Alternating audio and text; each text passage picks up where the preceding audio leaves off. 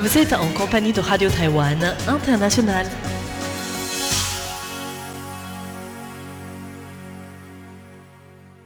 Bonjour et bienvenue en compagnie du service français de Radio Taïwan International. C'est François-Xavier Boulet pour vous présenter le programme de ce lundi 10 janvier.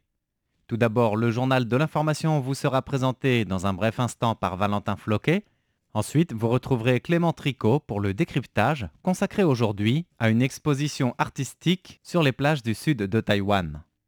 Ensuite, dans la partie thématique du programme de ce lundi, Retour à la source, animé par Meg Wang, s'intéresse aujourd'hui à la hausse des prix du maïs pour les élevages porcins. Et en fin de programme, vous retrouverez l'émission Compte à rebours de Thérèse Pan avec aujourd'hui la suite des histoires légendées tirées du roman chinois des Trois Royaumes et l'union avec le prince de l'Est. Voilà pour le programme de ce lundi 10 janvier 2022. Excellente écoute à toutes et à tous. Voici tout de suite le journal de l'information présenté par Valentin Floquet avec pour débuter les principaux titres.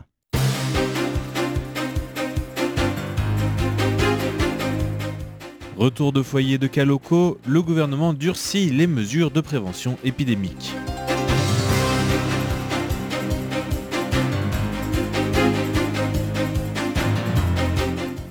Foxconn possède 54 200 brevets dont 63% sont aux États-Unis et au Japon.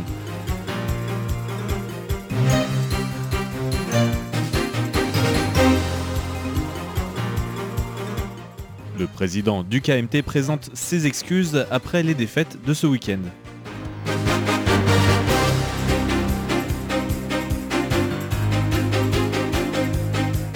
La décroissance démographique à Taïwan s'accentue en 2021.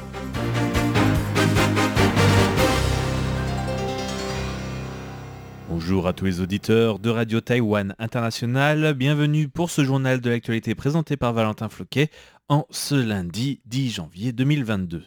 Retour de foyers de cas locaux de Covid-19, le gouvernement durcit les mesures de prévention. Depuis plus d'une semaine maintenant, le variant Omicron a réussi à s'inviter à Taïwan, faisant ressurgir les cas locaux, notamment à travers le foyer de l'aéroport de Taoyuan.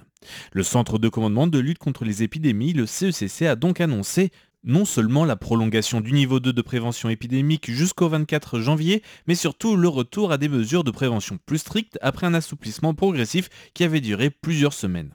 En plus de mesures spécifiques aux aéroports, le CECC a annoncé également des mesures locales.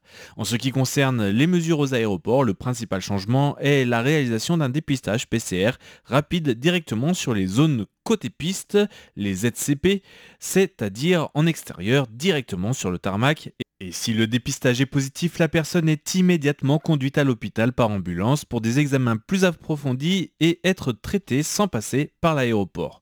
Pour ceux dont le dépistage est négatif, ils pourront passer la douane et se rendre normalement à leur lieu de quarantaine à bord d'un taxi ou d'une navette sanitaire.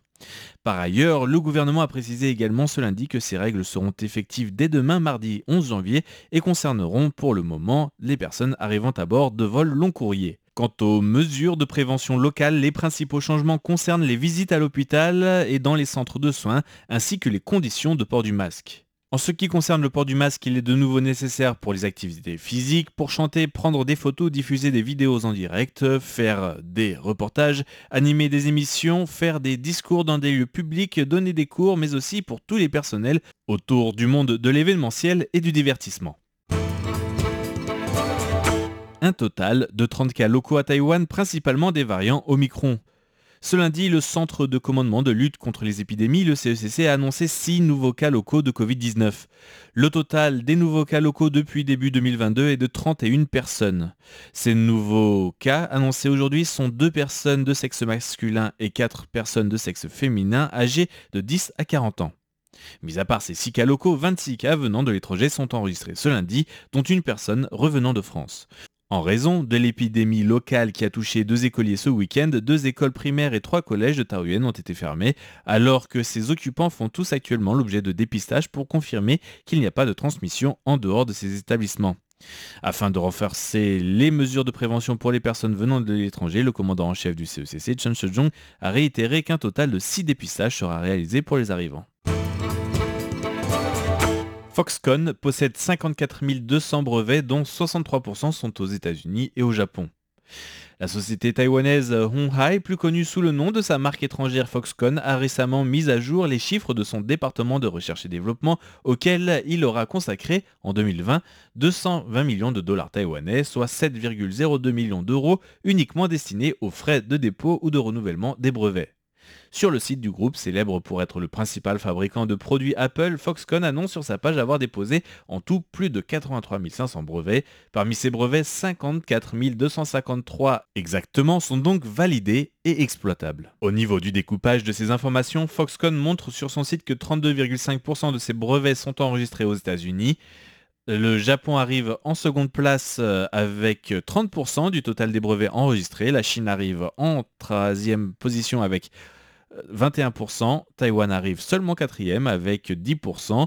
Quant aux autres pays où les inventions sont déposées, ils ne représentent que 7,5% de l'ensemble avec 3442 brevets.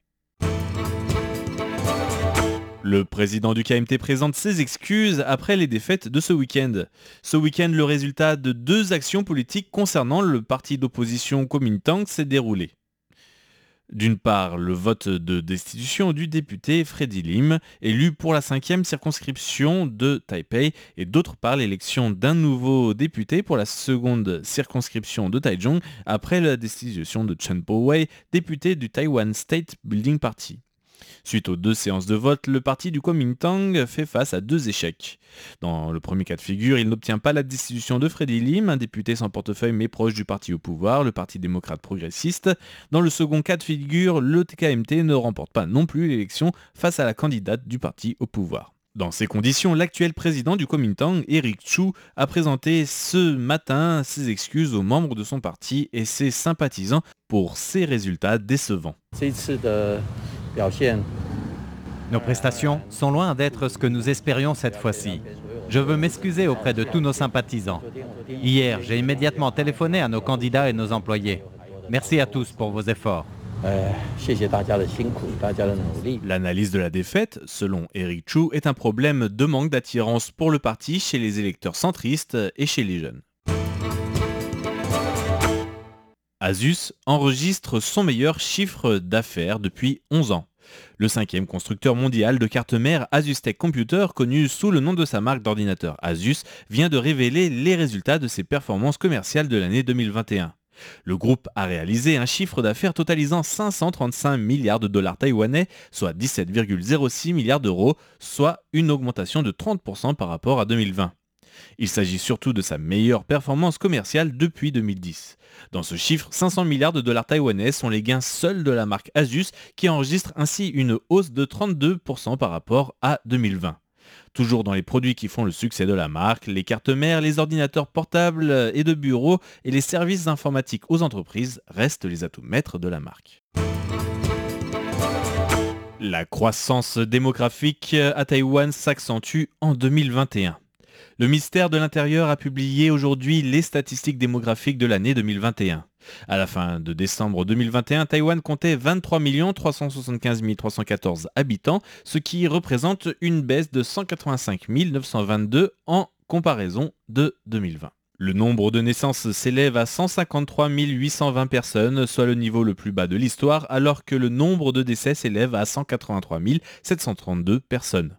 C'est la deuxième année consécutive que Taïwan connaît une décroissance démographique. En comparaison de 2020, même si les décès n'ont que légèrement augmenté de 1612 personnes, les naissances ont quant à elles largement diminué avec 11 429 naissances en moins.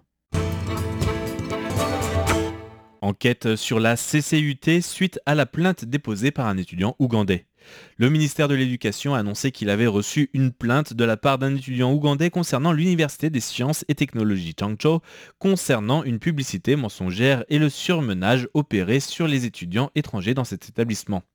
L'étudiant ougandais en question a déposé sa plainte en précisant que l'établissement ne fournissait pas de cours d'anglais ni de bourse alors que l'établissement les avait promis pendant les opérations de recrutement dans son pays. Au contraire, l'établissement aurait obligé les étudiants étrangers à se rendre dans des usines pour y travailler de longues heures. Suite à une première enquête, le ministère de l'Éducation a ordonné un arrêt immédiat des programmes de recrutement des étudiants étrangers. C'était le journal de l'actualité présenté par Valentin Fouquet. Merci d'écouter Radio Taïwan International.